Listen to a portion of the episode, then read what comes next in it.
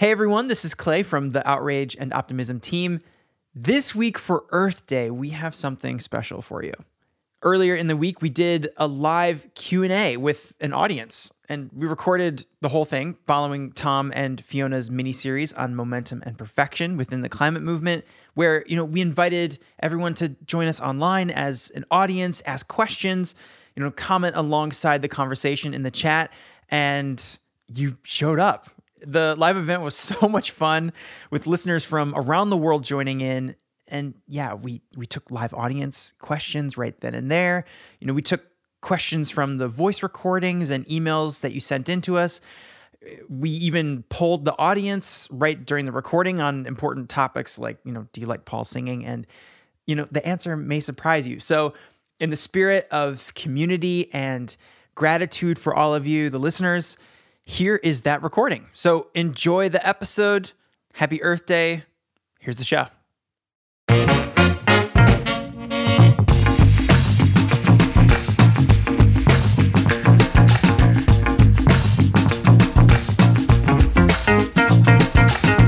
Hello and welcome to Outrage and Optimism. I'm Tom Rivett-Carnac I'm Christiana Figueres. I'm Paul Dickinson. And I'm Fiona McRaith. Yay! Yay, Fiona! Yay, we're so thrilled to have Fiona. You've escaped from the two-part series and come here in real life. We're having a live conversation about momentum and perfection where we take your questions and we try to make sense of it. Thanks for joining us.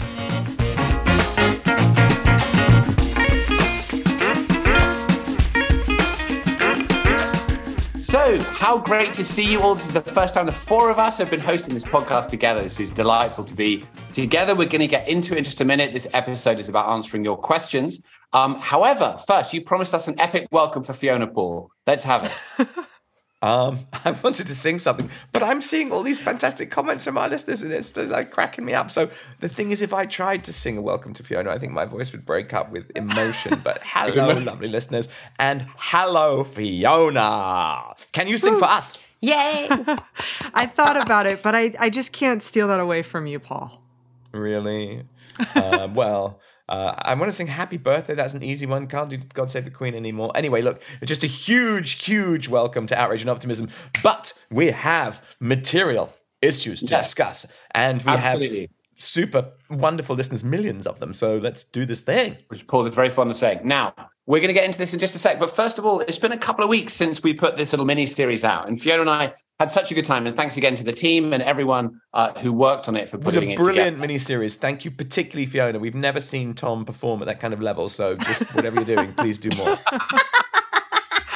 You got it. tis true. Tis true. Paul is doing his own mini series, forthcoming, more news to be announced. And the first message I got back from him is, "You set the bar so high, I'm terrified as to what I'm now supposed to do." But since we put that episode out, um, so many people have come up to me and said they've listened to it and they've learned from it. They agreed with it. They didn't agree with it, um, which was all great. It seems to have really touched a nerve. And, and, and what I particularly like is when people have come up to me and said, Oh, momentum and perfection. What you really mean is, and they've explained it to me in their own language, which I thought was brilliant. So I'm just going to share a few of those with you. And I'd love the reactions of your three as to whether you think these are the same thing. The first is when they say, What you really mean is the tension between high integrity and broad participation. Hmm. Is that the same as momentum and perfection? Adjacent. Adjacent. Others, any comment? I completely agree. I, I, think I began to think about perfection as integrity, but I'm not sure if momentum is broad participation. I was lost in a spiral of somebody uh, reminding us of uh, Farhana's question about uh, the COP process, which we're going to come on to. So wait, wait, wait, we're going to get back to that. Hold on. I've never had so many different things to read on the screen at the same time. That is it. No, Paul, no. I, can I just say something to Paul here? Paul, this is a particularly multitasking effort that we have today. We have never had so many balls in the same air. So, uh, uh so I really entreat upon you to have a, yeah. yes, stay with the program. Have a little bit of discipline about what we're talking about, because otherwise we'll never no get emails. through this. Yeah. Thank you. Thank you, Christiana. That word of discipline. Oh, no research. Yeah. All right, we're moving on. Okay, a couple more, and I'll just give them to you in one. The, is it the same as the difference between a high bar and a big tent? is it the same as the difference between a compass and a map?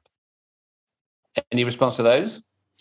So, my problem with all of those and with the original title that we had, which was a Yeah. momentum versus perfection, is that it's not a versus, is it? Yes.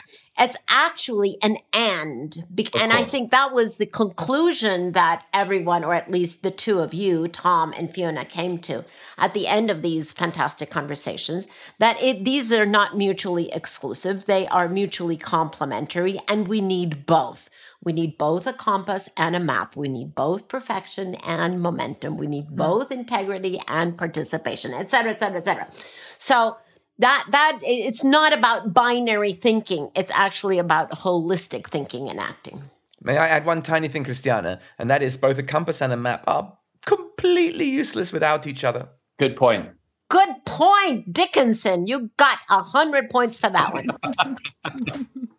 All right, and we're going to call, ask Gabrielle to come and ask her question in a minute to kick us off. Um, but the last one um, was a very smart colleague of mine who said, um, uh, "The thing you put your finger on is we've moved out of the phase of commitment, and the currency of commitment is pressure, and we've moved into the phase of implementation, and the currency of implementation is confidence." And that really made me think about things in a different way. nice. Very good. Okay. Woo. All right. Okay. Frame that So- one and put it on the wall. How do we make Gabrielle reappear on this screen? Gabrielle, hello. Let's invite her Earthquake on. Gabrielle, please turn on your camera. Please take off your mute button. Let's see. It won't let me turn on my camera. I think Clay has to do that. I've just invited you to. It How says unable to start video because the host has stopped it. Oh, there we go. There we go. Hello, Gabrielle. Hey, Hi, Gabrielle. So good to see you. Hi. What awesome episodes those were. I mean, they're all awesome episodes, but those two were particularly awesome. Thank you. It's just everything that's been bothering me, everything I've been wrestling with, all put together in one fantastic package. So I listened to it twice and then told everyone I met to listen to it. Gabrielle, the problem Aw. with that comment is that it's going to go to Tom's head. No, it was Um, Fiona. All Fiona, Fiona, It's gonna no, Fiona, Fiona doesn't have that problem. Fiona doesn't have that problem, but Tom does, and this is going to go straight to his head. So I would encourage you to re- restate that. Yeah, the, the, the, Fiona was particularly brilliant in that episode, and Tom contributed too. How about that? Excellent. You're welcome. Okay, moving straight on to your question. Yeah. Your question. Really fabulous episode and, and everything about it particularly the the the moving away from perfection or purism and, and moving towards something that was pragmatism or something in between was something i really wrestled with while still keeping integrity. What i heard in these episodes which i found captivating was a lot of talk about the movable middle. So not not, not just going into the kind of the the idealism and the ideology and not just going into the pragmatism at all costs but what about everybody in between? And so my question is who do you mean by the movable middle you know is it is it is it businesses a lot of businesses i've worked with who are trying to get into this and don't know how to is it is it is it sort of the public who is the movable middle and how do we reach them and how do we move them Great question. Gabrielle. Christiana, do you want to jump in on that one? Sure. Um, so, Gabriel, I guess everyone has their own definition for the movable middle. Um, but one that I can share is let let's say in, in literature you know that when there is social change of any type there is a distribution a natural distribution that occurs actually quite frequently if not always of how people institutions or anyone else um, reacts to the change that is taking place and more or less we have usually a 15% of let's just call them stakeholders that could be of any sector private sector public sector whatever doesn't matter. Um, but 15% of the stakeholders who are absolutely radically against everything denying everything you know basically at the bottom of a dark hole and they're never going to move. Those are the ones that are anchored to the bottom of negation or denial or whichever way you want to call it. They're never going to move. Then you have on the other side, you have more or less an equal number, 15%, that are actually quite excited and enthused and moving forward. And those are the early movers or the early adopters. Those are the ones that are already, if it's companies, those are the ones that are already decarbonizing. If, if it is um, communities, they are decarbonizing and already acting on, uh, on adaptation. If it is policy people, they're the ones that are, you know, let's call them the climate nerds, really working working on this. So you have about 30%, 15 doing absolutely nothing and they will never do anything. 15% leading the pack, but then you have the movable middle right there in the center. And that is more or less 70% of stakeholders, people, institutions that are sort of beginning to go, oh, yeah, well, I know when something is going on, but no, I'm not going to devote any time or energy to mm-hmm. it. Those, those are the ones that is actually in our interest to move, to move from where they are of a certain minimum degree of attention toward the side of action. They will probably never be leaders, but they definitely have to be moved into action. And so that is what we call the movable middle. It is not our concept, it is very much of a respected concept in sociology and all kinds of other sciences that look at social change. Does that help?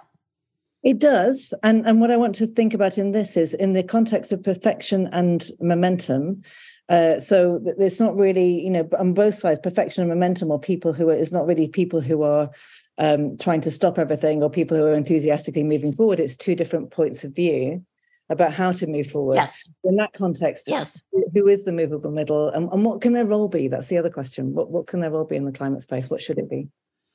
Well, it's interesting because there you're you're crossing right. You're in, in, in interlacing um, two concepts, um, and I would just say briefly: the movable middle are those who are not necessarily limited by either their view of the need for perfection, nor are they anchored in um in let well let's call it momentum now or participation but rather those that have a broader view a more inclusive view and can understand that we need both and are open to working with the different energies that both of those schools of thought bring and bring him bring him together. That is a very powerful movable middle Thank you. Thanks, Christiana. And thanks, Gabrielle. Really appreciate you asking a question. And everybody, please do put your questions in the chat. Um, and we're going to get through as many as we can. So thanks, Gabrielle.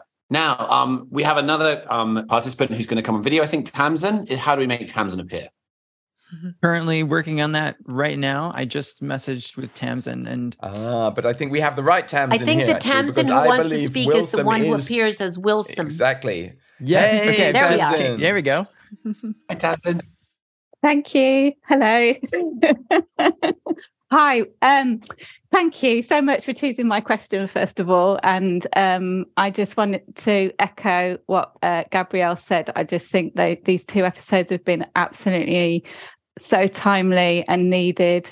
Um, and and just also thank you for outrage and optimism generally, because it's like talking about compasses and maps.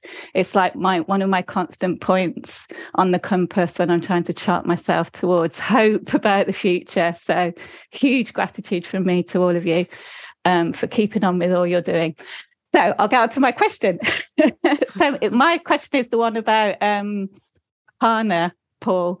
Um, so whether there are any further reflections from the team on what we heard from Farhana. I mean, because I found it very moving, her what she said about um, her description of the breakdown that she had due to the lack of hope that she was increasingly feeling about what that COP process Mm.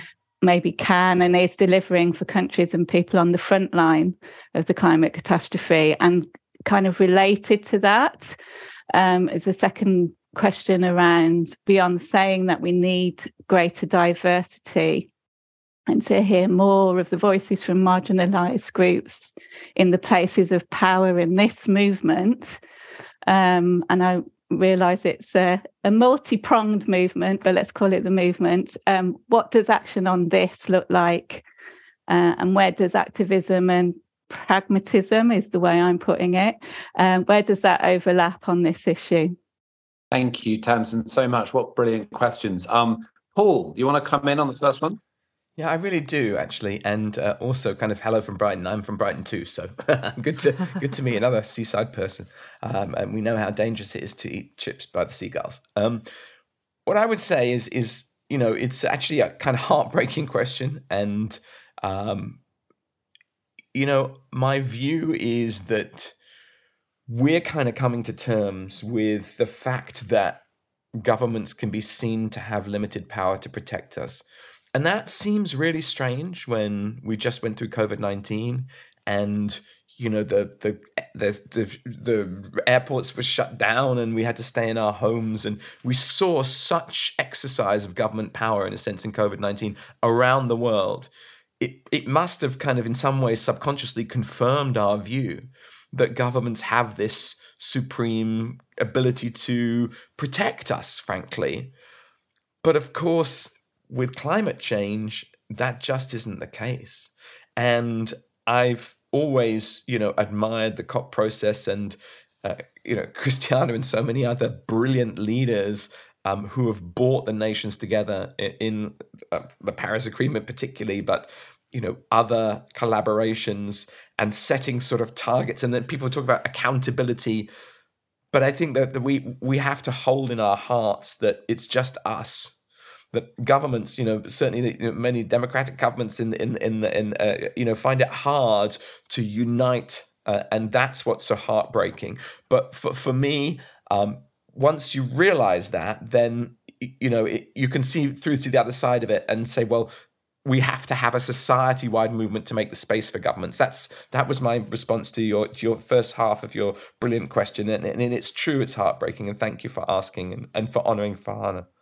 Yeah, and I mean, I, th- I think we've all struggled with that. I mean, you you you asked how we, we dealt with it. I mean, I, I've certainly struggled with those moments where we're not making the progress we need to. But for me, I find, um, and this this sounds a bit, you know, on a personal level, that you, you need to also know when to take a break, go for a walk, look at how beautiful the world still is, take that, have give yourself a chance to take that breath. There's also an epidemic of busyness affecting us alongside everything else. We feel a bit exhausted trying to continue to work on this big challenging issue. So looking after ourselves, taking breaks, then coming back at it and letting that be okay. You know, we're going to have moments of despair and frustration, disappointment. That's that's part of it and that's not anything going wrong that's something going right. That means we're we're trying hard to get to where we need to go. That's thanks paul for that answer. Fiona i want to come to you in a minute with a different question but i wonder if you also just want to take a bit of a crack at um tamsin's second question where she talked about you know what does it mean to have greater diversity and more more representation from marginalized voices in places in power in the movement? I know this is something you're very passionate about. Do you want to come in on that one yeah, I think it's kind of an ultimate question about the structures and the decision making process because it's one thing to have voices calling for something, though we know what they will call for and what they will point towards.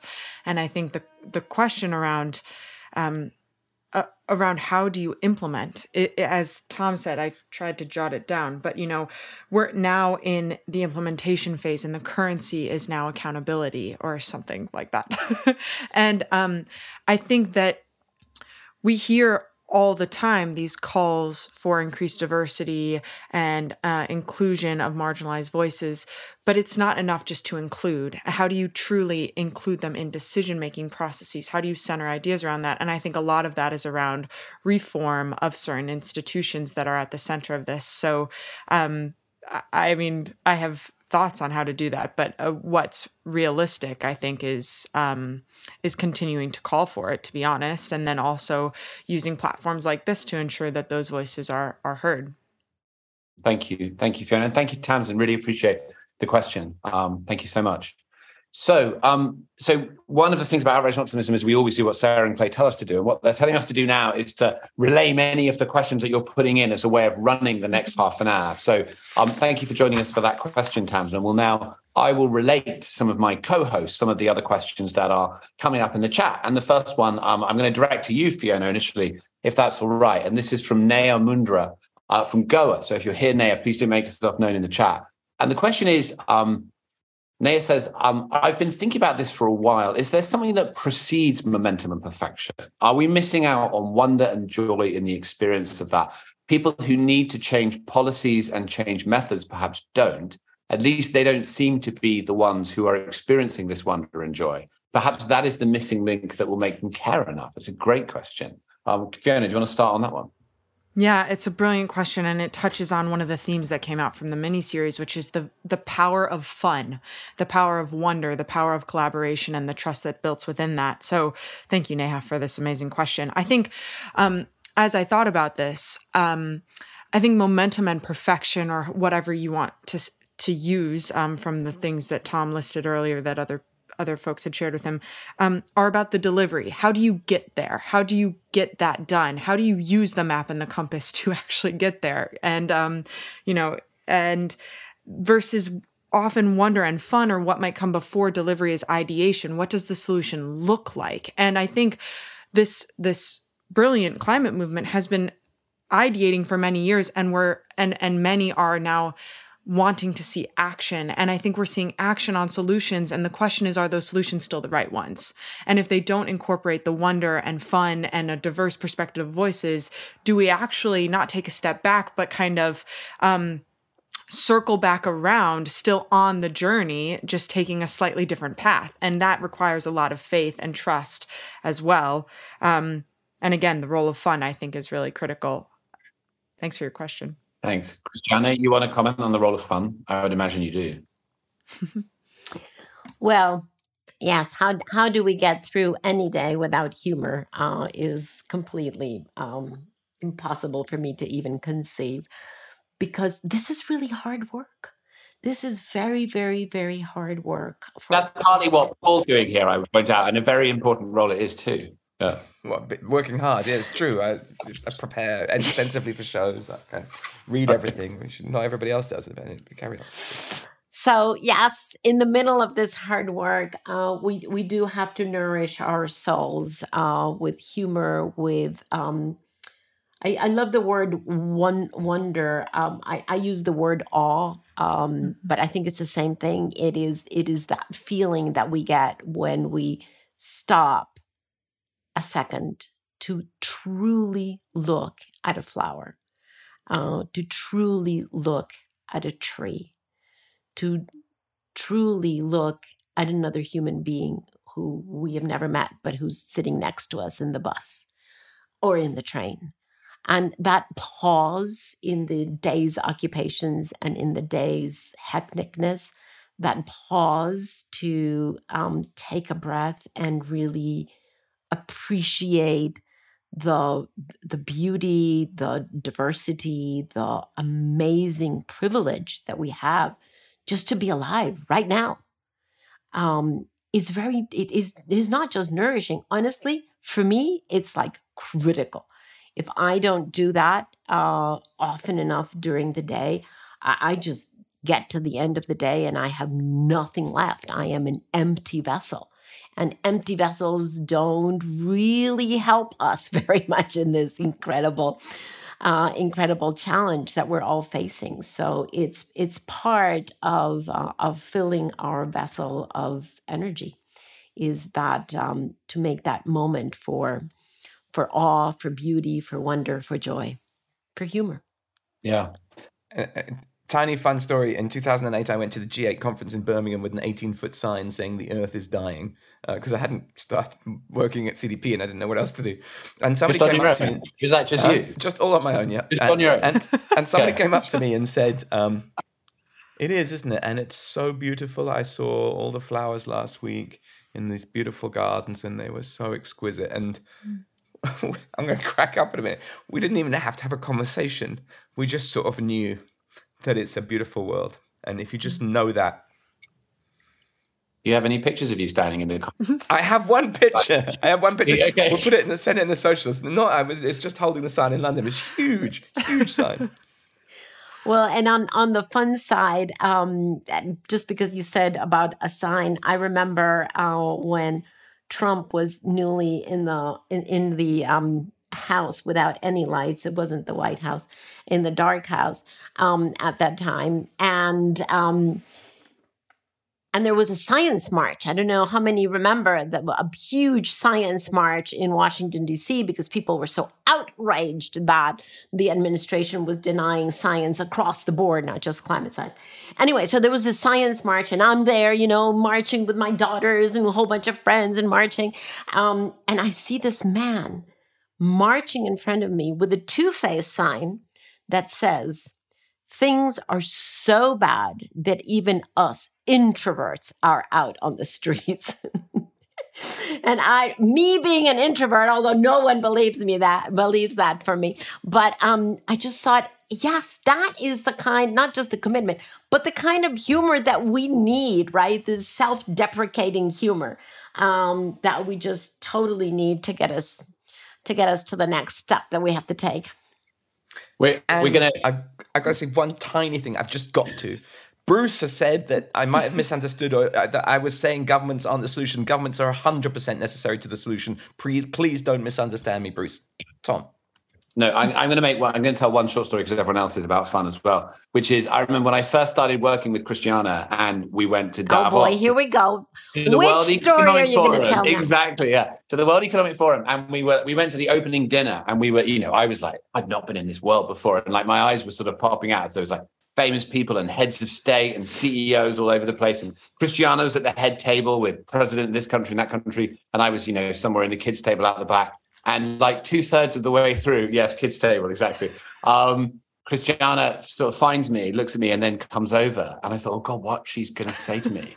And she leaned over and goes, I'm not having much fun. Do you think we could go for a pizza? And I thought it was the best indication what really was the priority in that situation. Right. Next question. So this is from Kit England. And Kit says, a lot of people's views on momentum versus perfection are informed by their views of climate risk. Simon Sharpe, who we're a huge fan of, in his book Five Times Faster, does a really good job of highlighting the bias in the science, where we focus on probabilities and likelihoods, and the bias towards scientific robustness rather than real high end risks. How do we make sure we represent real risks better? And if we did, what do you think it would do to people's views of perfection versus momentum? Hmm. That's interesting. Like how sharpening our view on the risk how would that sh- change our sense of the action we need to take and the attitude towards that? Anyone particularly called to jump in with an answer to that? I would love to jump in, but Paul also. So go ahead, Paul. I shall follow you, my dear friend. Well, just an image I've always had is like this idea that the house is on fire, a famous phrase, and there's a bucket of water, and somebody's saying, well, that bucket of water is not big enough to put the fire out. It's like, I don't care. I am chucking that water on the fire right now, and we'll be talking about where we can get some more water in a second. Yeah, very much in the same vein, Paul. Um, how many of us would get on a on a plane if, as we're boarding on our boarding pass, someone wrote, you know, the the percentage of risk of that plane coming down? Um, well, you know, there's a fifty percent chance, or there's a twenty percent chance, or there is an 80% chance. But honestly, even if they tell us there's a 2% chance of that plane coming down, how many people would board? Um, and and and that's the problem here with climate that you know we we take these numbers and we dismiss the impact on human life, on nature, on the planet, on the economy, everything. We dismiss the impact because it is impossible to put 100% risk or 100% um, attribution on anything in, uh, in, in climate change. And therefore, we tend to say, oh, well, then let's wait until we have 100% of whatever, 100% certainty. There's never going to be 100% certainty. But the problem is the risk is really high. And not only is the risk really high, but the consequences are really high. And that is the nexus that is really, really dangerous that we're not really appreciating enough. We have high risk and huge consequences. If we had low risk and huge consequences, or the other way around, you could go like, oh, okay, okay, let's sort of, you know, muddle our way through. But no, we have a high risk and huge consequence. And for some reason, that message is not getting through. And we're on the aeroplane. We haven't got a choice about getting And on we're it. on the airplane. Thank you.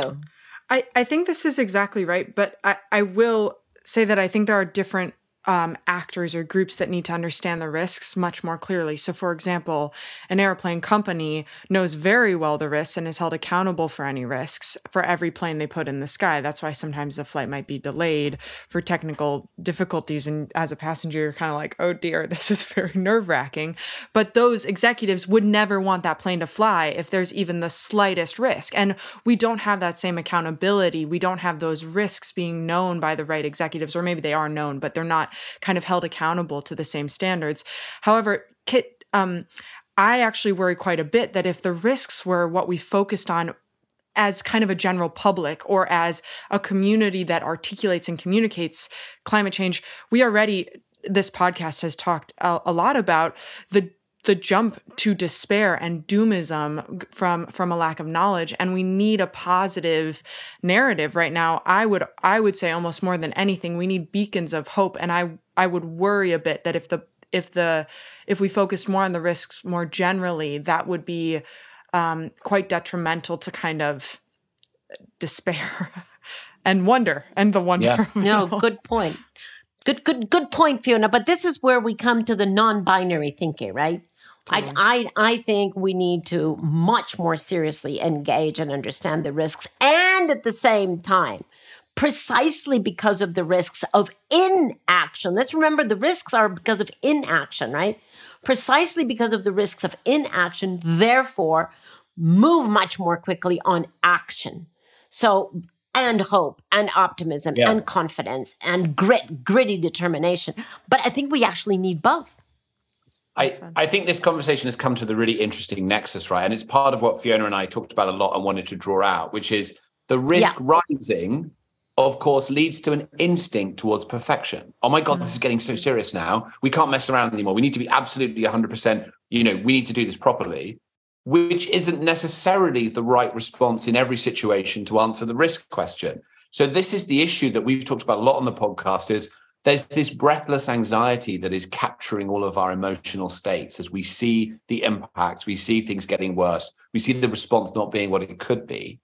And that is correct, right? Things are as serious that, as to merit that kind of reaction. But the emotional response that sometimes goes along with that doesn't necessarily solve the problem we want it to. So we need to do exactly what you just said, Christiana, and evolve our way through that binary thinking so that we can still find a commensurate and appropriate response to this rising level of risk. Otherwise, we're just being reactive, and that may send us into a bit of a hmm. spiral. I mean, maybe maybe a principle here is just to increase attention upon the issue. You know, we can do that hmm. by speaking to the person next door or, or someone on the bus, or we can do that by somebody talked about commissioning a fantastic TV program that airs around the world. Or there's a million different ways of capturing attention. If you look in history, people have done it in amazing ways. But you know, the the public need to be moved so the public can make the space so the decisions can be made. Tom. Yeah. Yeah. That that connects to so many questions that we've received, Paul. Tom, you're you're looking at the questions um, about how how how do we accelerate policy making and decision taking and and I think Paul is you know totally there on the right track that um, yes, this is a responsibility of governments. Yes, this is a responsibility of corporations. Yes, this is a responsibility of finance. And at the same time, we're just not creating enough of an expectation from the part of you of citizens, global citizens, to send a very clear message that those are the policies that we want and need, that those are the financial decisions that we want and need. Um, and we're just not sending that. If you look at the world as sort of uh, supply and demand and policies and decisions being the supply, we're not demanding them strongly enough. We're Yeah. not demanding them point. strongly enough. And and politicians don't feel like they can stand up there with very few recent ex- um, exceptions, which are wonderful. But politicians don't feel that they can stand up there and push through the legislations that we need because they're concerned about votes. So, um, so that demand, the bottom up demand from enlightened and educated and concerned citizens, is not yet at the level that we need. Yeah. Okay, I'm, I'm going to hop to a question from Bob Banks. Uh, Bob, if you're here, please hop into the chat. I'm going to read out your question here. Um, so Bob says, hopefully most agree we need both perfection and momentum. Fully with you there.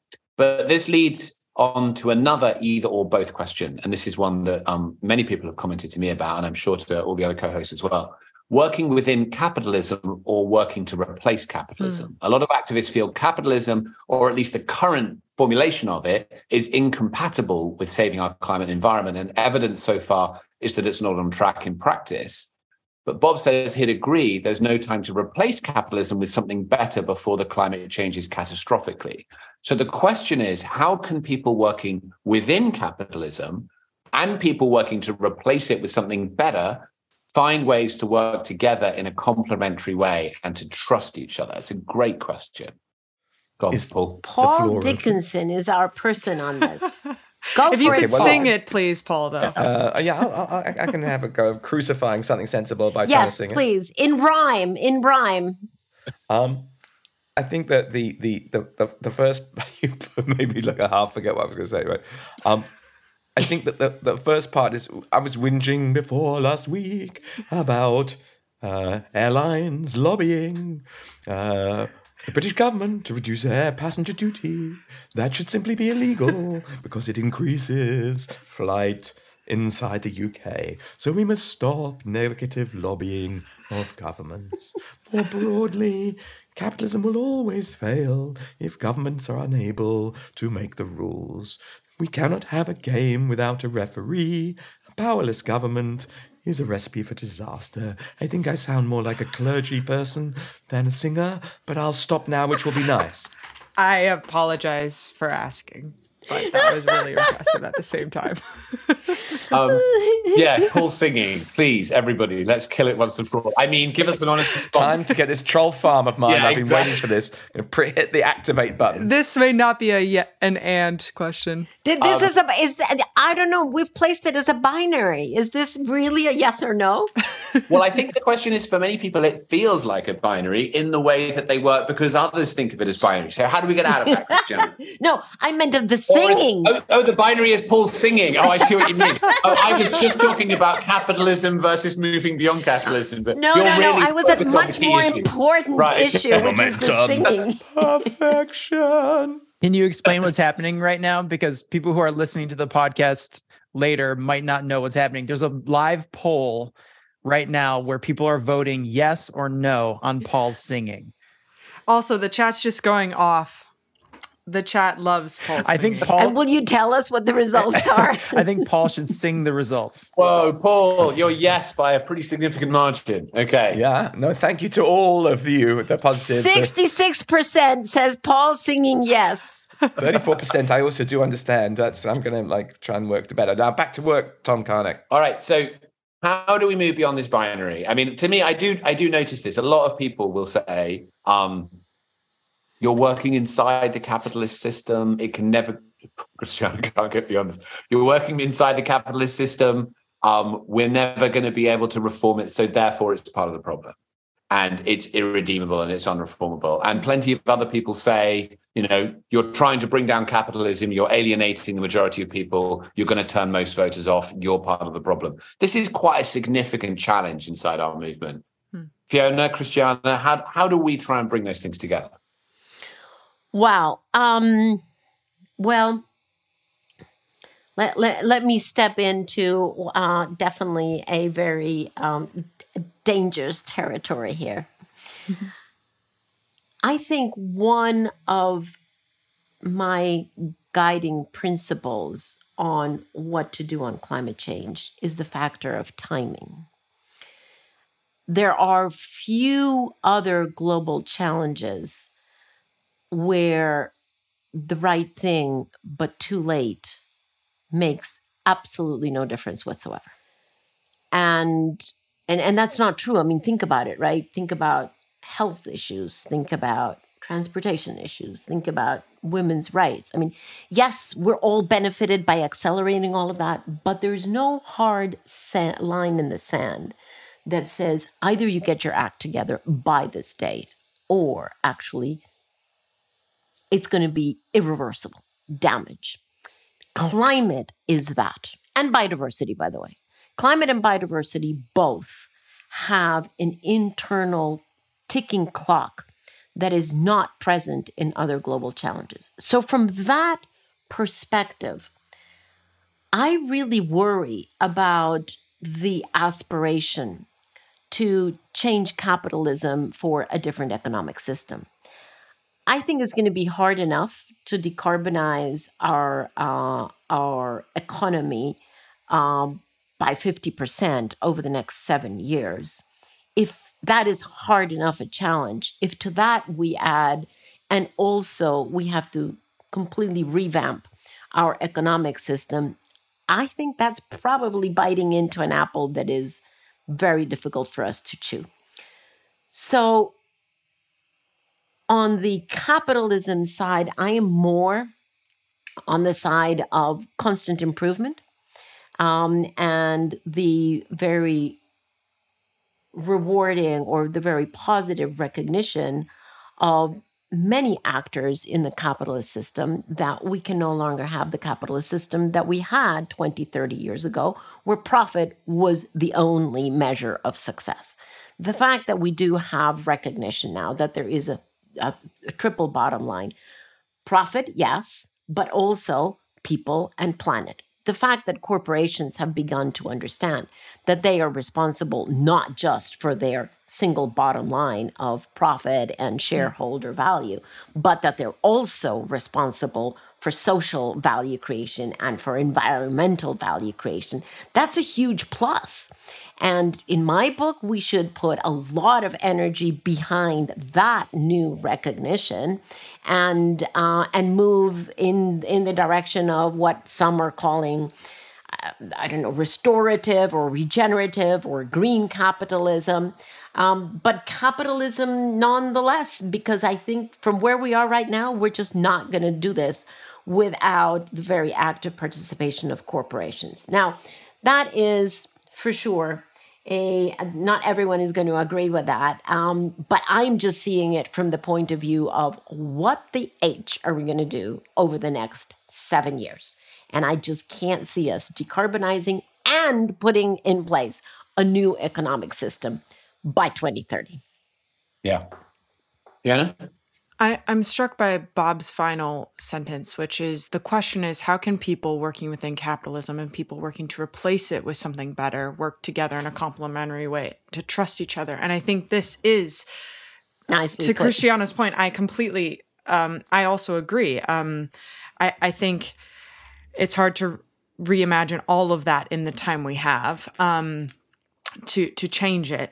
But I think uh almost all leaders are are are saying and aligning and the right things. And I think sometimes the first step of trust is a choice that you will start on the path of trust. And it is a conscious decision that even though it might not seem like it, there there has to be a little bit of everyone collectively uh, um maybe not all together but um you know it's it's corporate leaders deciding that they trust that the integrity and the efforts of those who are campaigning against the exact things that they work every day to achieve um, for a corporation. And it's people um, activists trusting that leaders who say that they understand the urgency and that they've failed in the past really do understand that and are trying to find solutions. And it's i think um it's it's jobs of podcasts like this and chats like this and many other things to help provide insight on when people aren't acting in a trusting way or aren't true being true to their word um so i'll just that's kind of my thought that trust begins with the choice Nice. And Tom, let me just chime in with one thing. I think Jason has kind of nailed it for me personally in the chat. Uh, think back to World War II and the COVID response. It's not capitalism or not capitalism. It's moving to a war footing which transcends left or right. And you know, it's it's worth remembering World War II. You know, the Prime Minister Churchill formed a government with the heads of the three political parties, and then just simply directed the whole country through the unifying force of the governing instrument to fix the problem. If we really think things are as bad as that, that is what we do. So we've got to realize that things are that bad and then we'll do it. But it's the realization is the step we've got to get to. Yeah, totally. And I'd like to also not only agree with that, but say a personal thank you to Jason. It's taken us four years to get Paul to stop talking about Churchill, and now he's back. So appreciate that very much. Um, no, I'm only joking. Thank you for the comment. Now, uh, we Never only have, will I put up with this kind of jip from you, Tom McConaughey. I only we only have a few minutes left. Um, so I'm going to take the last question here from Stephanie Klotz from Climate-KIC, who uh, dropped this in, who asked, um, which is a question very much about um, very close to all of our hearts. In the climate world, there is a real sense that climate comms has been failing us. People are scared of the transition because up until now it has been all doom and destruction. We know that a beautiful future can emerge. How can we mobilize these new narratives and positive images of what a new world can look like? How can we mobilize communication with a capital C, culture, art, marketing, and film to great hope and positivity? And I, I would just. I vote that Fiona should take that question. Yes. oh, dear. Um, I, I mean, I just, I love this question. It's something that I think about. Um, the fact is that we're all here. We all tuned in. Around the world, this issue is rising. It is. Um, interwoven with our destiny. And what a beautiful thing that is that everything that we do um, can impact this. And just as being present to something, um, there, there's a concept of future tripping. So where you kind of freak out about the future and and the power of being present to each moment actually determines your future. And i think to the extent that we can be present you actually don't have to search for the optimism or the wonder because in being present with it at looking at the trees at taking each step at sipping your beautiful cup of coffee or tea or laughing with a friend or paul singing or whatever it is you know it, it actually is this beautiful um wonder. So I kind of take back what I said earlier in that wonder is all around us, and it's a, again about taking the breath. Um, and I think I just want to extend grace to a lot of people who don't feel they can take a breath and and find that optimism because I think so much of it is is um, pressure and responsibility um, in a very very big problem and the recognition that we're not alone in solving it and the fact that we're even having this conversation that different tactics exist is in itself completely amazing and a source of optimism. Can can I do a tiny follow on, Fiona? But, but only if you brief- sing. Um, I have to sing all the time. Martin said, Paul, yes, that worked in Second World War, but now our enemy is within us, not outside us. And that's actually, I think, to your point, Fiona. Mm. We have to put our inner house in order. Mm-hmm. And we have to find a way to do that with ourselves and with you know to, to find a way for you know essentially if you think about that how protective people are of their homes or their children or their families or whatever we have to get a collective sense of protection. Um, and yeah finding that inside ourselves i think is the key. I don't know the answer but i think that's the question. Hmm. love that. Um, we're going to close out in just a minute. A final word christiana on this point or anything else? I totally agree. I think both of you said it beautifully. So, um, so that concludes our time. Uh, thank you for joining us. It's been a lot of fun. I think we're going to do more of these. Really, going... already? yeah, I know. It's I know. Yeah, I actually want to spend five hours discussing the brilliant comments, questions. And we will do more. Yeah. I would. I would like to set on record. This is the very first time because I'm. I'm always lobbying for short episodes. Okay, Paul. Yes, I can see you clapping. Um, Yes, this is the first time that I'm like, really? I wanted to go into so many other com- beautiful, fantastic, exhilarating, challenging comments and questions that are coming through. So, this is the first time that I would like to say we need more time. But don't take it as a broad invitation, Mr. Dickinson all I would say is just it's such a joy to see the the kind of the wisdom of the crowd. I think the best of outrage and optimism is really millions of people uh, that we read and speak through. But to see um, uh, so many kind people today putting such brilliant things in the chat and such great questions is very moving. And yes, we need more time to dig through this. So thank you. I completely agree with that. And the, the, last thing I was going to do, actually, if you agree, colleagues, is that this also marks the end of Fiona's current journey with outrage optimism. I'm sure she'll be back. Yay! Having created the mini series and this. So I wondered if before you, first of all, we have loved working with you on this. You've been completely brilliant, natural podcaster. Um, and so I feel sure there's a lot more of this in your future with us. And who knows, there may even be bigger platforms out there, but certainly with us. Um, and before we let you go, I would love to ask you, can you please tell us something that you feel Oh, no. outraged Here he about goes. and Oh, no. Poor you Fiona. optimistic about. As many people probably listening i think about this every time you ask um and um what i'm outraged about i think i'm out I'll I'll keep it abstract. I'm outraged about how often I feel disappointed. And um, there's simply not enough time to continue to feel disappointed. Um, so I'll pause there. I mean, I'm optimistic about all of this. Uh, there are beacons of hope. There are real things that are happening out there that brilliant, brilliant people are putting into motion. Um, if we can uh, take those beacons and amplify them, I think that it, it's infectious. Optimism, hope, wonder, awe, fun is infectious. And honestly, uh, just getting to hang out with you and everyone uh, who listened in is is pretty. It's hard not to beam when you are are listening and reading these chats. So thank you so much, Tom, Christiana, Paul, the whole team. Thank you, thank you, thank you. It's been an honor. Honor is ours. Thank you. Fiona. Thanks, Fiona. And thank you, everyone, for joining. This episode will be out tomorrow if Clay can do work his usual magic and put it out. Otherwise, it'll be Friday, but it'll be soon in any case. um, lovely to see you all. Thanks for joining us. We'll see you all again soon. Thank you. Thanks. Bye for now. Bye. Bye bye. Great to be with you today. Bye bye. So there you go, another episode of Outrage and Optimism. It's Clay here again, back in the studio after the recording.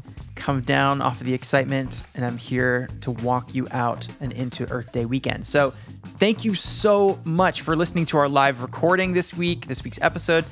A huge shout out to everyone who came to the live recording, who was, you know, active in the chat, voting in the polls. Thank you to everyone who submitted a question to us. If we didn't get to your question, please take this as an encouragement to stay engaged and keep asking because we will be doing, from what it sounds like, more live episodes in the future. I think everybody had a good time. So look forward to that. And of course, a special thank you to Gabrielle and Tamsin for coming on screen and on mic to ask your questions live. And shout out to Fiona. We're going to miss you. You should come back. You can connect with Fiona in the show notes. All the links and stuff to what she's up to are there. Okay, I'm looking at my calendar here and our listenership is across, you know, different time zones, different days. So, no matter how you spin it, it's Earth Day weekend, baby. It's time to get up, connect, protect the earth, plant a tree, protest. Speaking of protests, if you are in the UK, and a lot of you are, I want to bring your attention to an event happening all weekend near you. It's called The Big One, and if you haven't heard of it yet, it's happening from today, the release of this podcast, Friday, April 21st through the 24th, which is Monday. Uh, the big one is a four day action where people like you from all groups and movements, you know, not just Extinction Rebellion, will gather throughout Westminster and at the Houses of Parliament to demand of the UK government an immediate end to the fossil fuel era and a creation of emergency citizens' assemblies to decide long term solutions on climate. Now, why is it called the big one? One reason might be that more than 200 organizations, and uh, as of 15 seconds ago on XR's website, more than 30,000 people have already committed to be there. And it's expected to be many, many more than that, especially if you go. We have been talking about the role of fun, momentum building, uh, consensus building, the necessity of human relationships to building trust, and the role of nonviolent direct action. So I think this is it. The big one is an inclusive, welcoming, accessible, and family friendly event. It's going to be exciting and engaging. I think about what I learned listening to this recent mini series about the suffragettes and the civil rights movement. I mean, nonviolent direct action is proven effective in achieving change, and it's going to take everyone showing up. Everyone's needed. So bring your kids, uh, your friends, your group chat, your church, your community, your yoga class, your dog. XR has written. XR has written an entire guide answering all your questions from, you know, what are we asking for and, you know, what do you wear? Check the show notes for a link or go to extinctionrebellion.uk to find out more. And of course, if you go, you should tag us in a photo at Outrage Optimism. Love to see you there. And if you're going to change the world, you're going to need a soundtrack. I've been waiting to talk about this for a while. So, very exciting news. The Environmental Music Prize is back in 2023 and Saturday, Earth Day, is the very first day that you can go watch this year's music video finalists and vote for your favorites. There's a playlist of music videos that's, you know, perfect for a train or a bus ride or a walk on your way to the big one or to another climate action. I had the privilege of being on the shortlisting committee this year to help select the finalists. And yeah, I've been waiting to announce this. I can't wait for you to go check out the submissions for this year. There's some just amazing talent. We'll be playing some of the artists here on the podcast in future weeks as the voting period plays out. But voting opens on Saturday, so go, go, go, go vote. EnvironmentalMusicPrize.com. And to everyone else, uh, quote unquote, rest of world. I know there are so many more events happening this weekend, so please, just, we would love to see what you're up to. You can send us you know, photos, links, uh, send them to us on our social media so we can see what you're up to Earth Day weekend, and we can share with our community all the thoughtful and intentional ways that you're celebrating this Earth Day. Go protest, go watch and vote for some environmental minded artists, go plant a tree, and enjoy being present for Earth Day. All right. That is everything. Thanks again, everyone who came to the live. Uh, tag us, yeah, tag us in your Earth Day photos when you post online. Again, that's at Outrage Optimism. And we'll see you next week.